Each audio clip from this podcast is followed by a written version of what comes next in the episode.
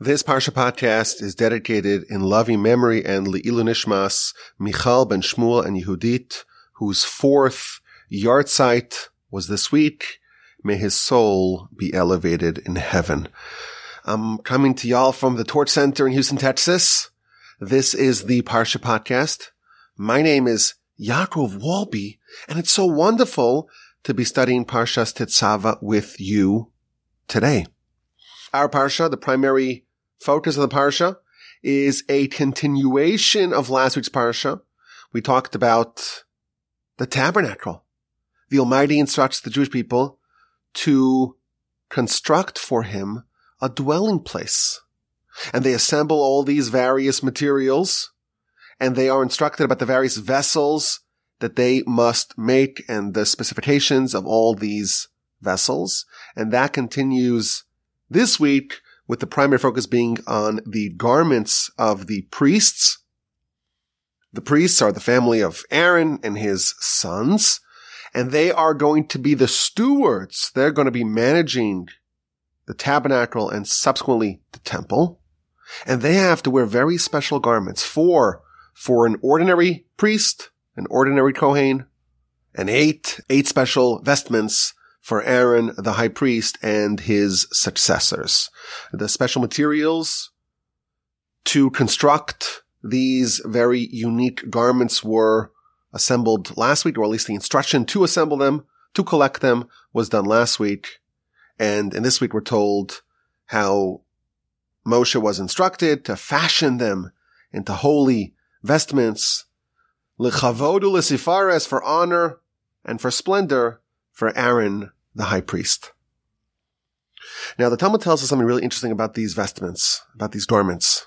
It tells us that the clothing of the high priest provided atonement. We know that in the temple, in the tabernacle, there were sacrifices, and sacrifices were part of a process of repentance where people would bring a, a, sacrifice and that would cleanse them from spiritual maladies and flaws.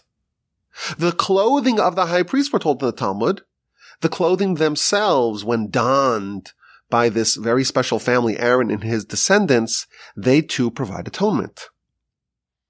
And all eight, were told, all eight of the vestments of the high priest provide atonement for different categories of sin.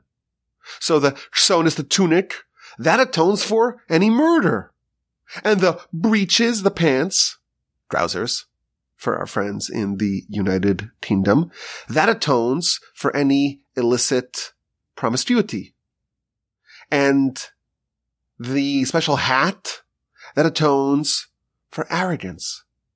And the special belt, that atones for illicit thoughts. As we know, human behavior can fall into one of three categories, thoughts, speech, and action. And we believe that our entirety of our life, the entire gamut of the human condition should be elevated, should be enlightened, should be informed by God. And therefore our behavior, of course, should be proper, should be refined. But our speech should also be reflective of the level of greatness that our nation is supposed to aspire to and even the thoughts of our heart, even the murmurings of our heart, even the thoughts that we have should be refined. And we're told that the special belt, the avnet, that atones for improper thoughts. And the breastplate, the choshen, that atones for incorrect, erroneous rulings of a court. And the ephod, the apron-like garment, that atones for idolatry and the me'il, the robe that atones for lashon hara, evil talk. And finally, that tzitz the crown-like golden plate that went on the forehead of the high priest, that atones for brazenness. Very interesting Talmud in the book of Zvachim on page 88b, that these garments weren't just garments that the Kohen Gadol had to wear, the high priest had to wear, they too were part of this atonement process that was the functioning of the Mishkan and subsequently the temple. Now, we mentioned this in the past, but it's worthwhile to mention it again. The general premise of the idea that garments provide atonement. The, the high priest wears special garments and that expiates the nation from their sins. It's kind of a strange idea. And the Maharal says that these garments are garments of royalty. In fact, if you look at the commentators, the Ramban, he goes through each one of these garments and shows how they are the special garments of royalty.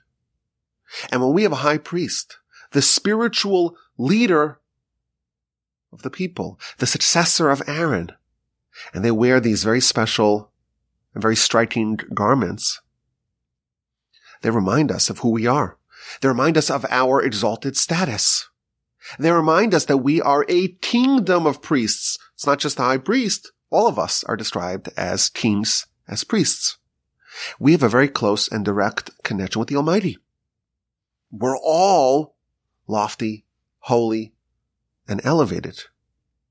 And of course, sometimes we forget that. Sometimes that reality is ignored. And that could lead to us making poor decisions, to us making choices that are very unpriestly, unprincely, unkingly. And that's a sin. And thus, when we see the high priest dressed in such dramatic and beautiful and glorious garments of, of honor and splendor, like a king, and we remember really who we are and what we represent and our unique role in this world and our unique and direct connection with the Almighty, that elevates all of us and it brings us to a level above our sin. And thus there is a degree of repentance just witnessing that. And that's why there is a degree of atonement. Sin is a byproduct of failing to recognize your exalted stature, forgetting for a second that you are a prince or a princess and not behaving in the way that is fitting for who you are. When we see the high priest, it reminds us of who we are. It reminds us of what our nation represents. And that will provide atonement. But today I want to focus on one of the vestments, one of the garments, and that is the choshen. The choshen, the breastplate. We spoke about it last week, you may recall. This is a golden ornament worn on the chest of the Kohen Gadol, of the high priest. And there were 12 brackets, and each bracket contained a stone, and each stone had the name of one of the tribes. And there were 12 different stones, and the verses, of course, identify which stones correspond to which tribe and the exact layout of the stones. And I want to begin by assembling some of the things that we know about the breastplate, about the Choshen, and to see if we can develop perhaps a comprehensive theory of the breastplate and draw a wonderful takeaway. So we ready to quote the Talmud. The Talmud tells us that each one of these special eight garments atones for a different sin. The breastplate atones for corruption of judgment. If you have a judge that ruled incorrectly, it's kind of a catastrophe. If you think about it, you know, a judge is not hired, is not in the position to offer their own independent ruling. In a Jewish court of law, the judge is not uh, spitballing. Let's guesstimate. Uh, maybe we can theorize or speculate, opine or posit. The judge is the representative of God. And the judge, when they render a ruling, is declaring that this is the will of the Almighty. It's a very bold proclamation to render a ruling, to adjudicate a case in a Jewish court of law. This is not my opinion. This is not what me and my fellow jurists conjured in our mind. I will tell you what the Almighty says in this matter. That is Jewish jurisprudence. And when something goes awry, it's a very big problem because someone claimed to pronounce the will of God in a given case and they got it wrong. They misrepresented the will of the Almighty. This is a grave calamity. It's a disaster of enormous scale. And somehow the high priest. When the high priest, when the Kohen Gadol, when Aaron wears the choshen, the breastplate, that atones for corruption of judgment. That we know, that's what's told us in the Talmud that we mentioned earlier. And the question, maybe the first question we're going to ponder is why?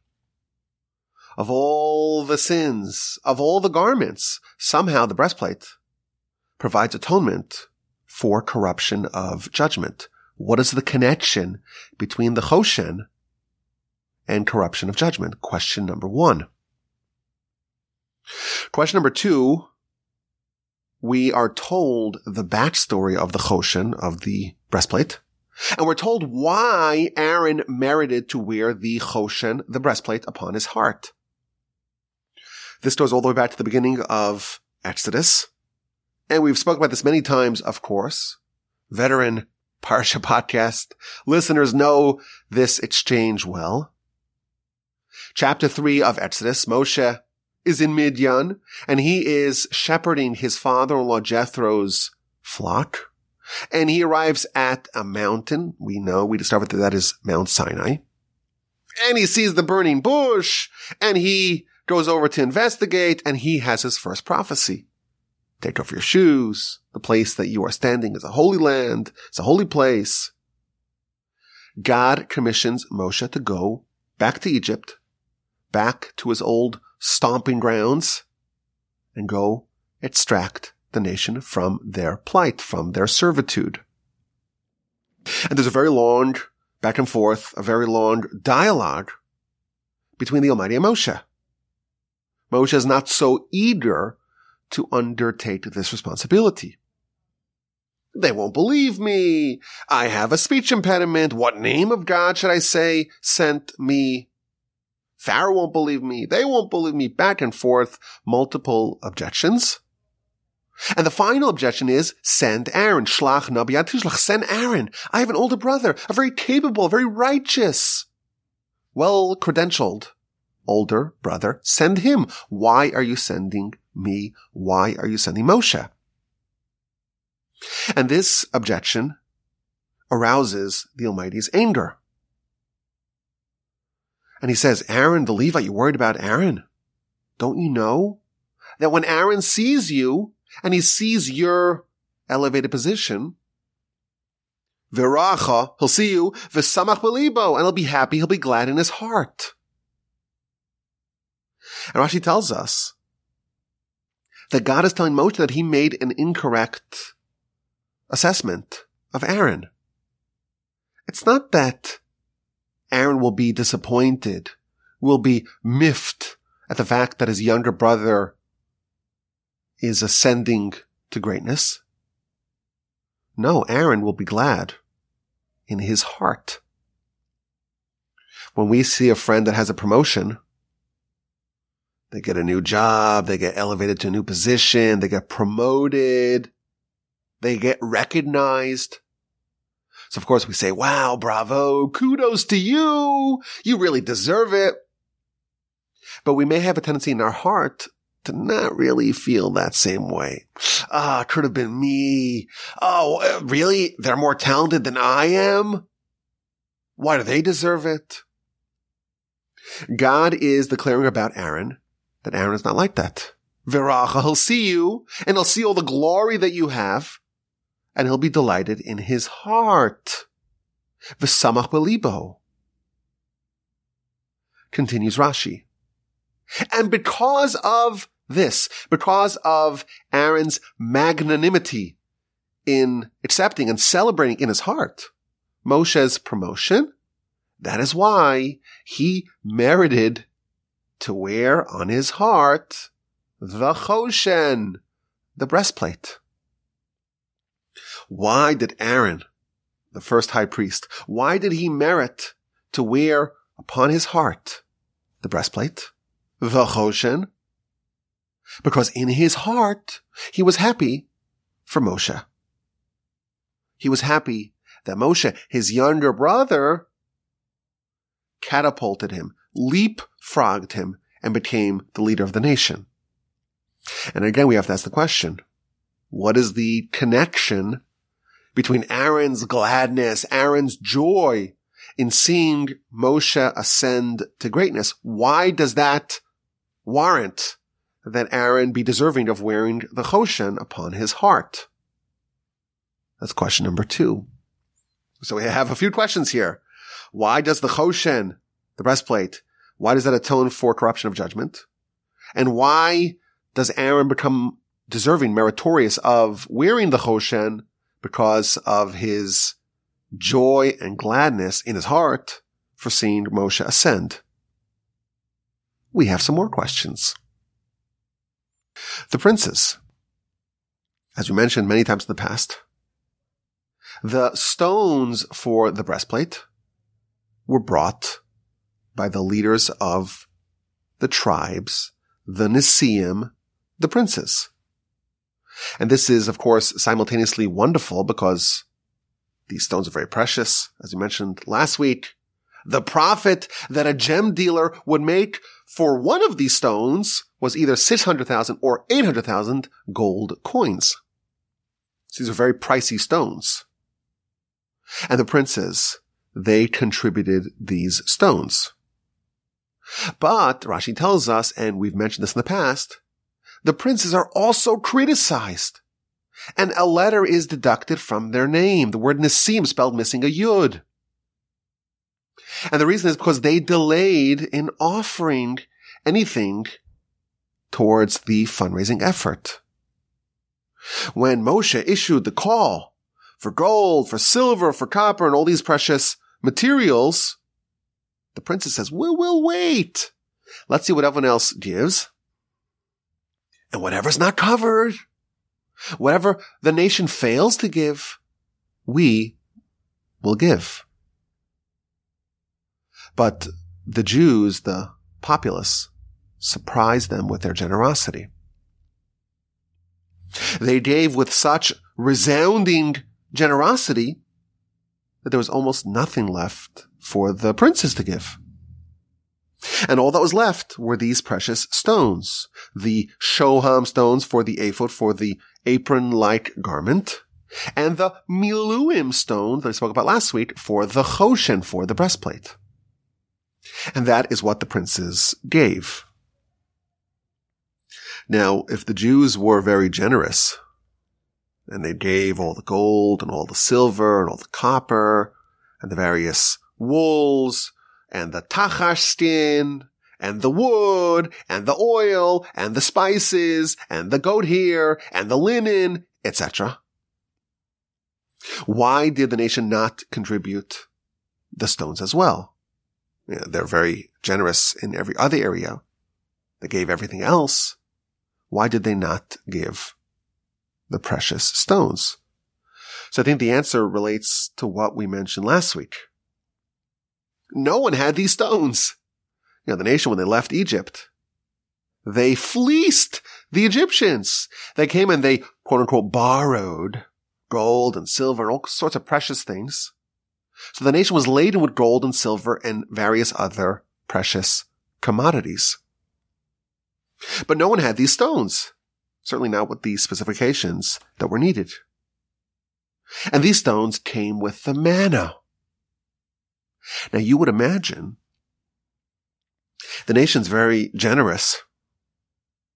And had the Jews all received the precious stones with their manna, you would imagine that they would have offered it with the fundraising drive as well. Imagine if everyone got these precious stones out of the hundreds of thousands of Jews who are very generous. Someone would have offered their manna descending precious stones had they received it. It seems obvious that these stones did not come with the ordinary Jews' manna. Jews is, that a word? Jews? The ordinary Jews did not get it with their manna. It arrived only with the princesses. Princes is manna. And here's question number three. Why? Why did these precious stones only come with the manna of the princes. Now, if you were listening carefully, last week we offered an answer to this question, courtesy of Ar Gedalyo. Today, we're going to offer, please God, an additional answer.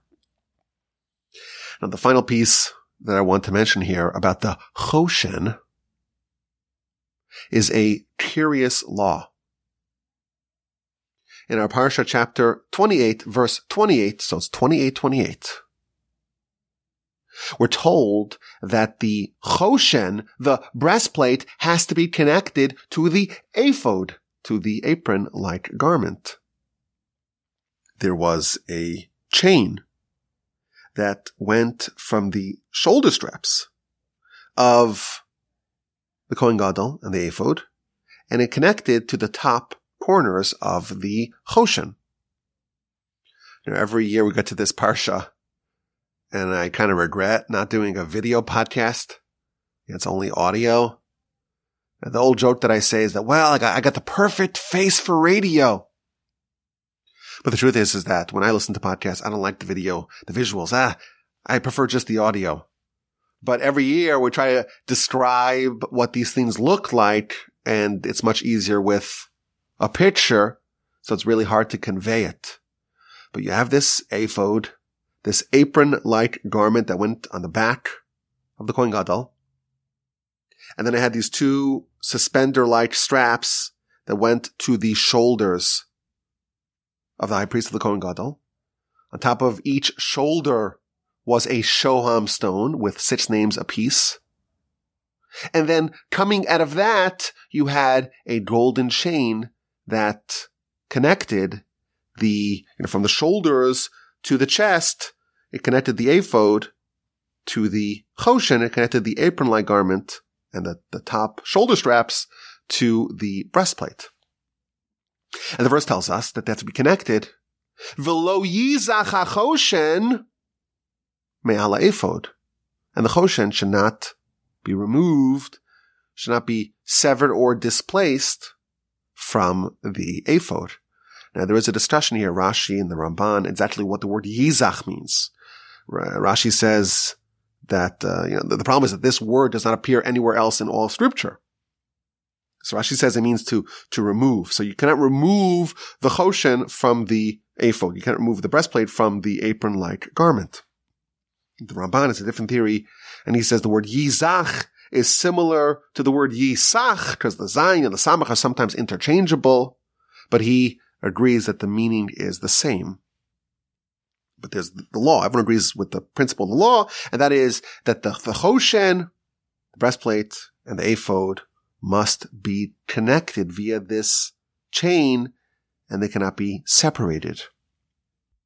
In fact, according to Rambam, one of the 613 mitzvos is this mitzvah to not remove the breastplate from the apron, to not remove the choshen from the ephod. In Sefer Chinuch, the book that counts the mitzvos in the order in which they appear in the Torah, this is mitzvah number 100.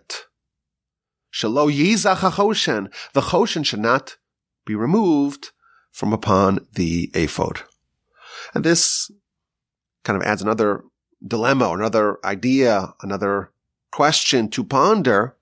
Why is it imperative that these two vestments, the choshen, the breastplate, and the ephod, the apron-like garment, why is it so important that they must always be constantly connected? What is the lesson? What is the idea? So I read something very interesting in a book on the Parsha by Rabbi Levenstein. It notes that the word Yizach, which, as we mentioned, the, the Ramban and Rashi have different meanings as to what exactly this word means. This word Yizach can also refer to aloofness, to a feeling of superiority. So for example, the Midrash tells us that when King David finished writing chapter 150 of the book of Psalms, he felt superior. He felt elevated. And he was a little bit aloof Zacha daito. The same word, Yizach Zacha. Says the Midrash, he felt superior. He felt just this, this incredible joy, this ecstasy of his achievement. And he goes over to God and says, God, look what I just finished writing. Is there anything in the world that can match the praises that I've given to you in this book of praises, this book of Psalms? And then a frog, the Midrash tells us, the frog appeared to David and said to David, Lo tazuach alecha. Don't be haughty. Don't be hubristic. Don't be aloof. Because I can praise God better than you ever can. And every praise that I give to God, I add 3,000 parables. Now, this is an interesting midrash on its own right, and the conversation between David and the frog and what it all means, of course, is a great mystery. But we see uh, a precedent for the word yizach.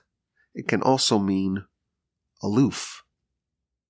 So in this book, I saw a suggestion that the, the breastplate has to be connected to the ephod. And the word yizach, it's hinting to the fact that the breastplate, the choshen, should not be aloof, should not be exalted, should not feel superior and thereby want to sever itself from the ephod. They have to always be connected. And the theory behind this is if you compare these two vestments, there are sufficient grounds for the choshen, for the breastplate, to feel haughty, to feel superior. If you think about it, the, the ephod, it's made out of, of course, very precious wool and yarn of gold. But the materials of the choshen of the breastplate are solid gold and these precious stones, one of them, just one of the 12, would bestow a 600,000 or 800,000 gold coin profit for a gem dealer. Moreover, the breastplate has the names of the tribes and there's also a back flap for the breastplate, and in that you have the Urim and the Tumim with the name of God. And the Choshen that goes on the chest near the heart of Aaron versus the ephod that went around the rear of the high priest. If you just compare these two garments, we could see how the breastplate can feel superior to the ephod and therefore may want to say, well, I'm on a different class. I'm much higher than you. I'm superior to you. I don't have to have an association with you. I'm going to be my own little class and my own strata, the highest strata, not with you. Says the Torah, they have to be connected. Velo The breastplate cannot lord, cannot be aloof, cannot feel haughty, cannot feel superior over the ephod. They have to be connected and can never be separated. And of course, this is talking about the vestments of the high priest, but it's very easily portable to human life. You have people that are like the Choshen. We call them the Choshen people. And they are greater. They're more intelligent, they're more beautiful, they're more successful, they're more powerful, more connected, more prestigious, whatever it is, they're greater. And just as the Choshen, there is a restriction, there is a prohibition, a transgression against the Choshen severing itself from the ephod, the Choshen people cannot separate themselves from the ephod people, those who are less powerful, intelligent, capable, connected, prestigious, and so on. The breastplate, the Choshen, can't be haughty. It cannot separate itself from the others, from the lower classes. It cannot exist on its own. It cannot exist when it's severed, when it's removed from the ephod. Doing that would violate the will of God. It's a sin to remove the breastplate from the ephod. And that, of course, is symbolic of what Choshen people should do, they too should not sever themselves from the rest of society. Doing that would be a violation of the will of God. They have to be intimately and permanently connected with everyone.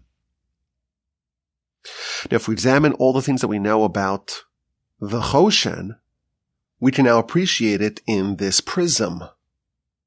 The Talmud tells us that the Choshen, it atones for corruption of judgment.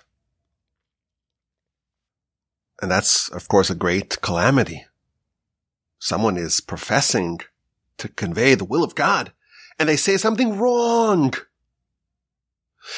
Why would someone make such a mistake? A judge? How does such a mistake happen? So it's important to note, it is very unlikely that a judge in a Torah court would make a mistake out of ignorance. To be a judge in a Beis Din, in a court, you have to be immensely qualified. You have to have smicha, which essentially means that there is this conference of ordination that you know all of Torah. To be a judge, you have to be a, a real world class expert in all matters of law. So how would a mistake happen? How would an erroneous judgment sneak its way past this incredibly capable, gifted, consummately credentialed judge? Perhaps the mistakes in a court are a result of Choshen people severing themselves from Ephod people. If someone looks at the litigants, the people that they are judging, and they say, well, is it, this, this case is so important. Does the plight of this less fortunate person really matter so much? I have bigger fish to fry. I don't need to focus all my attention on this matter. If a judge has that attitude and they don't pay sufficient attention to the merits of the case and the arguments, if they think, well, this is not so important, I'm not dealing with like really important matters of state here. Uh, this is not some great scholar. This is some sort of law, some sort of case that's really not so important. Uh, do I need to analyze all the details and uh, all the arguments and all the nuances? That is how mistakes happen. And thus corruption of judgment happens when the, the breastplate, when the the, the Choshen, the Choshen people, the talented, the educated, the gifted, the successful, when they kind of remove themselves from the lower classes, from the weaker, from the more feeble, from the lay people, those are the grounds for making a mistake in judgment. And how do you atone for it? How do you fix this? How do you undo this? How do you make sure this doesn't happen again? With the Choshen when it is firmly affixed to the ephod, when the gems of society are inextricably linked with the rank and file, when the choshen is connected to the ephod. That is the way to atone, to rectify, to remedy a mistake of corruption of judgment. Now, Aaron merited the breastplate due to his graciousness in celebrating Moshe's appointment, Moshe's nomination to be the leader of the nation. If you think about it, Aaron displayed a complete lack of envy. He was happy. He was glad in his heart. Envy is the other side of hubris. Someone who feels superior to other people. Someone who lords over other people. Someone like that, they want to maintain this hierarchy. And they're, they're really threatened when others succeed.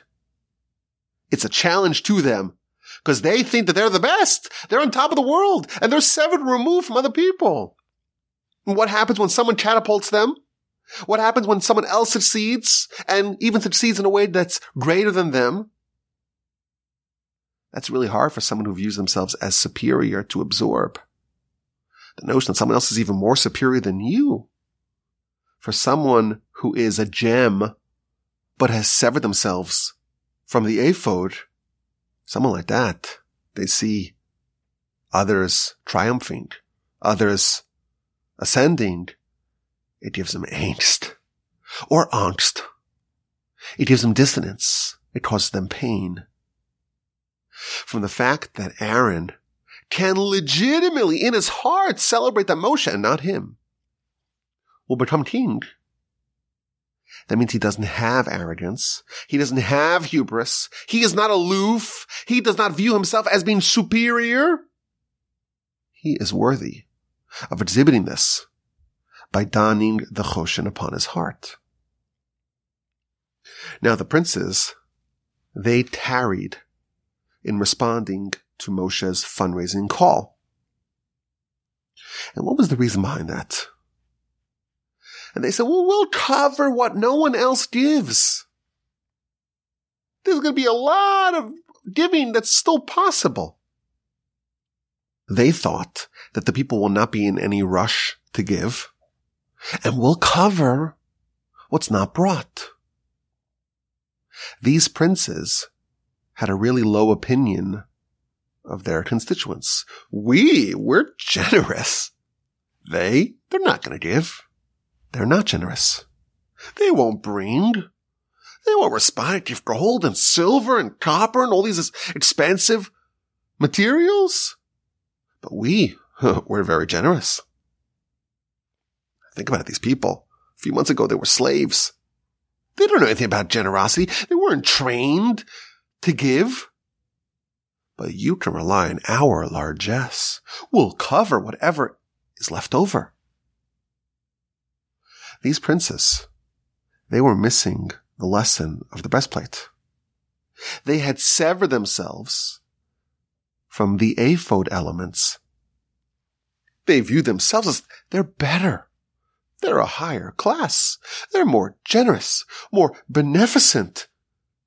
We're higher quality. We're part of the Choshen people. We're higher quality than the ephod people. And the truth is they were dead wrong. The nation was much more generous than what the princes had forecasted. And the truth is that the nation would have given everything, including those stones, towards the drive, had the nation had those stones. But God wanted to teach the princes a lesson. So he gave them the token right, so to speak, to contribute these gems. He just placed it in their manna.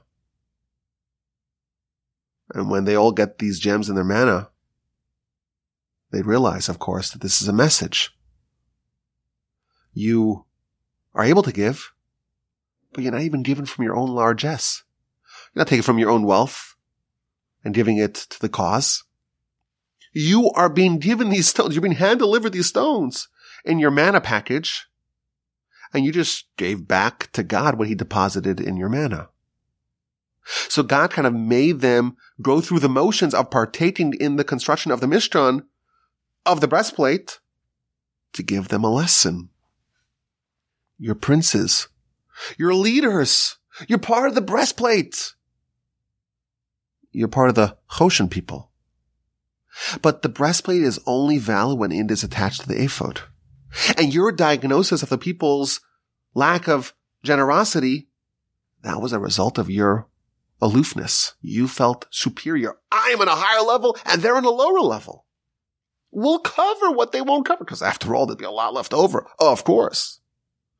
In the end, the people were even more generous than you. They gave out of their own pocket.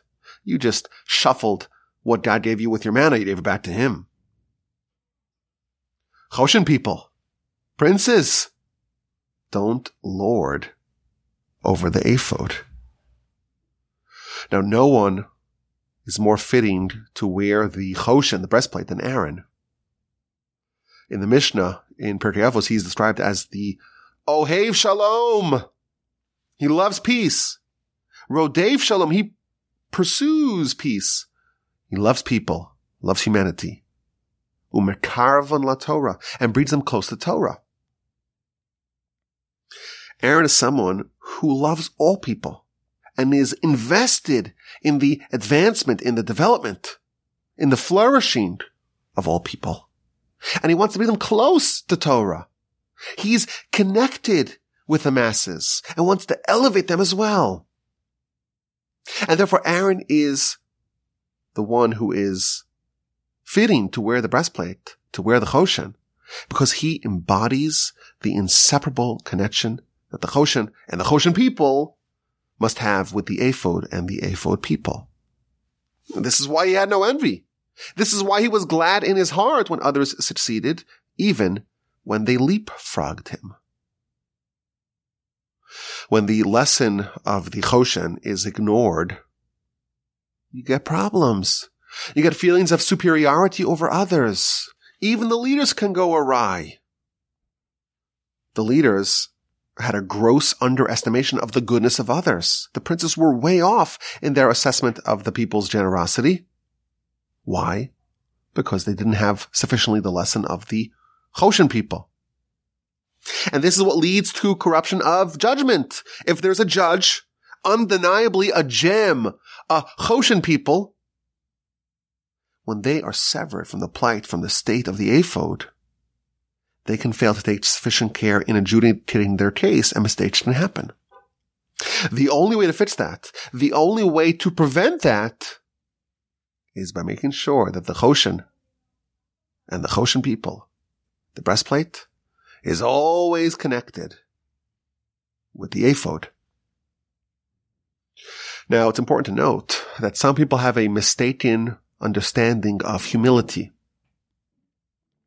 What does it mean to be humble?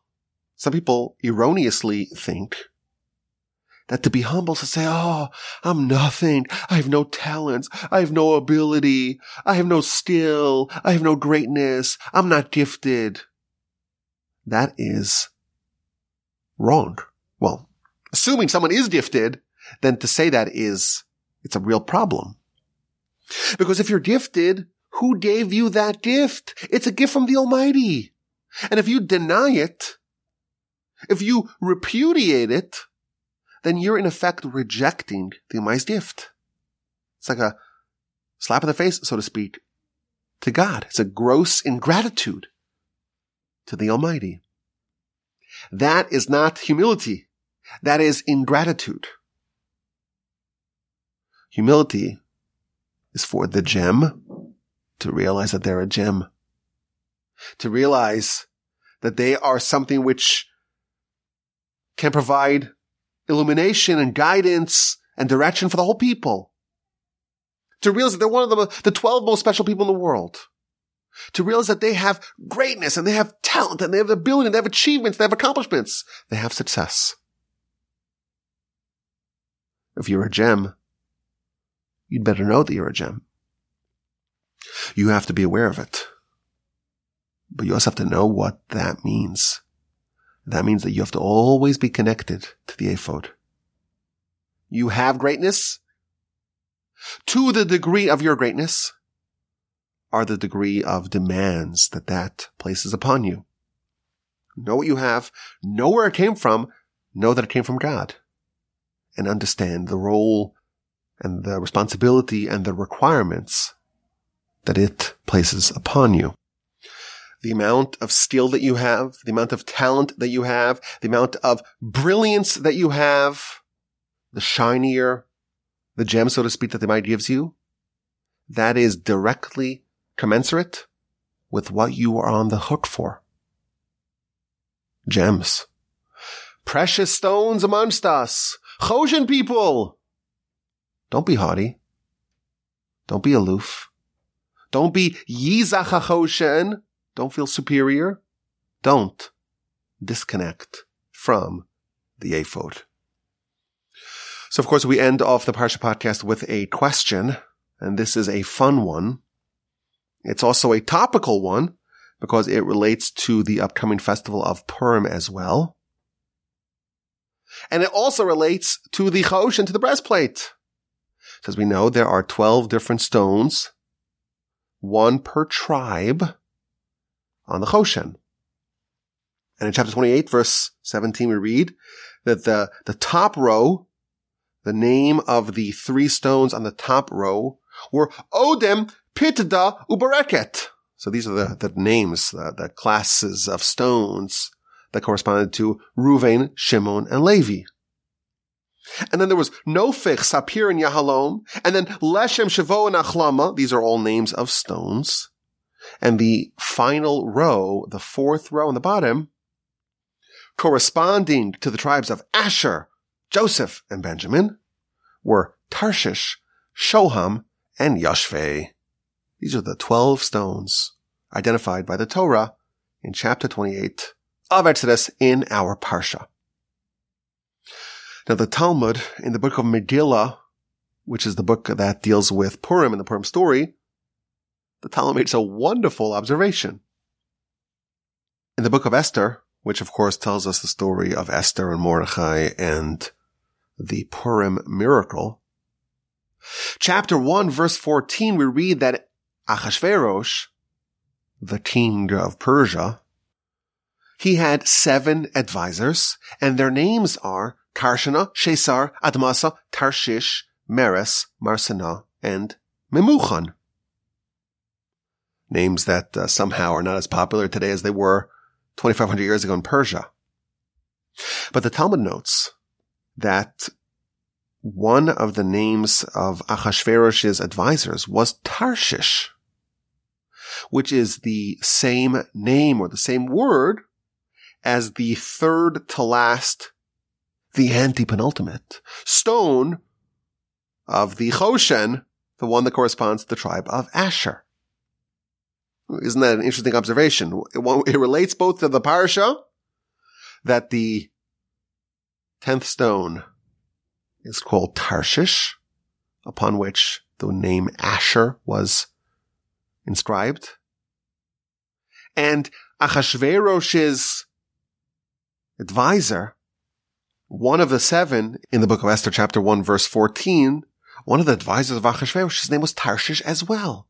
Tarshish is the name of the stone and the name of the advisor of Achashverosh. Now, we, of course, we would totally miss this. It seems so random. It, it would not be noteworthy at all. But the Talmud connects them. And the Talmud says that these names weren't even the names of these advisors. These names were hints at prayers that the angels were saying on behalf of the Jewish people.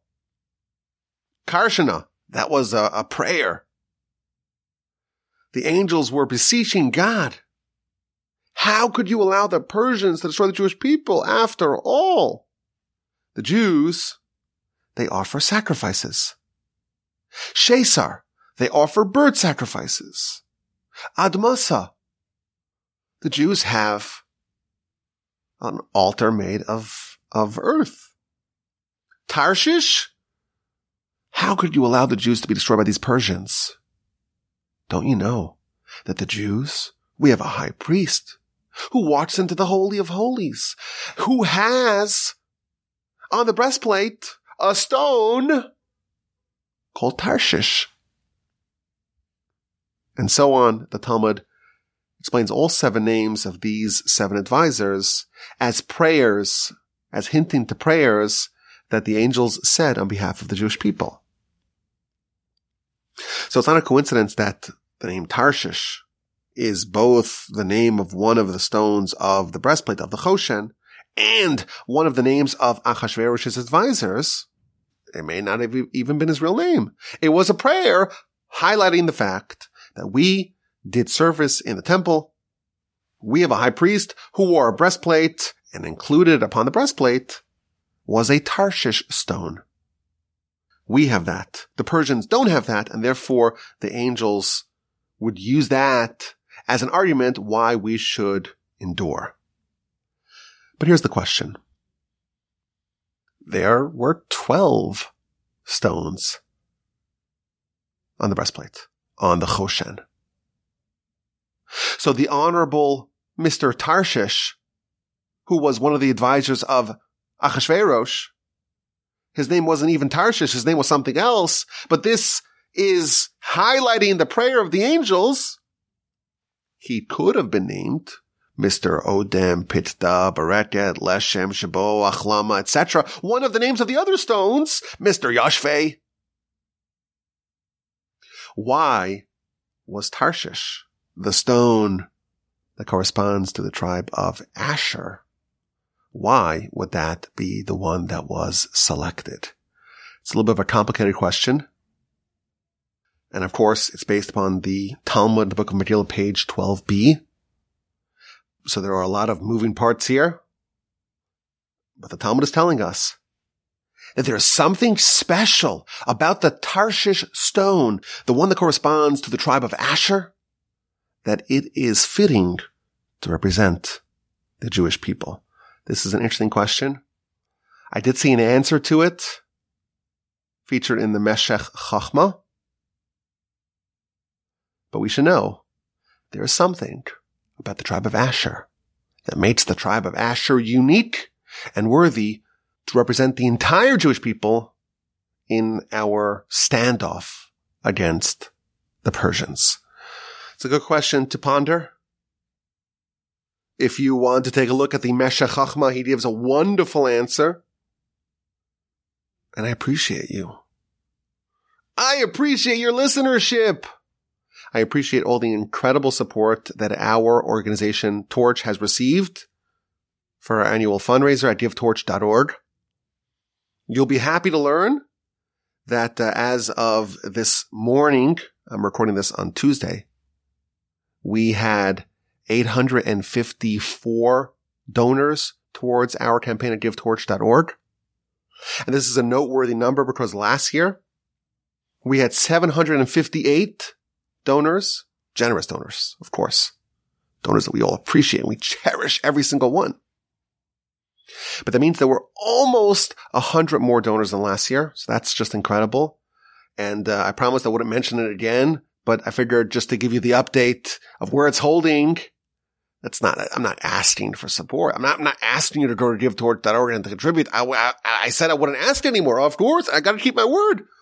So I'm not going to say to go to givetorch.org and to make a donation. But it's nice to know that we're almost 100 donors past last year, and that is wonderful. Thank you so much for an incredible year of the Parsha podcast. Thank you for listening to this installment. Have a wonderful day. Have a splendid day. Have a terrific, joyous rest of your week. And the week before Purim, of course, in Shul, we're going to read Parshas Zachor to remember what Amalek did to us. May it be an invigorating Shabbos, an uplifting one, a exciting one, a delightful one, a meaningful one, a purposeful one. And please God, with the help of the Almighty, we'll talk again next week. And as always, my email address is rabbiwolbe at gmail.com.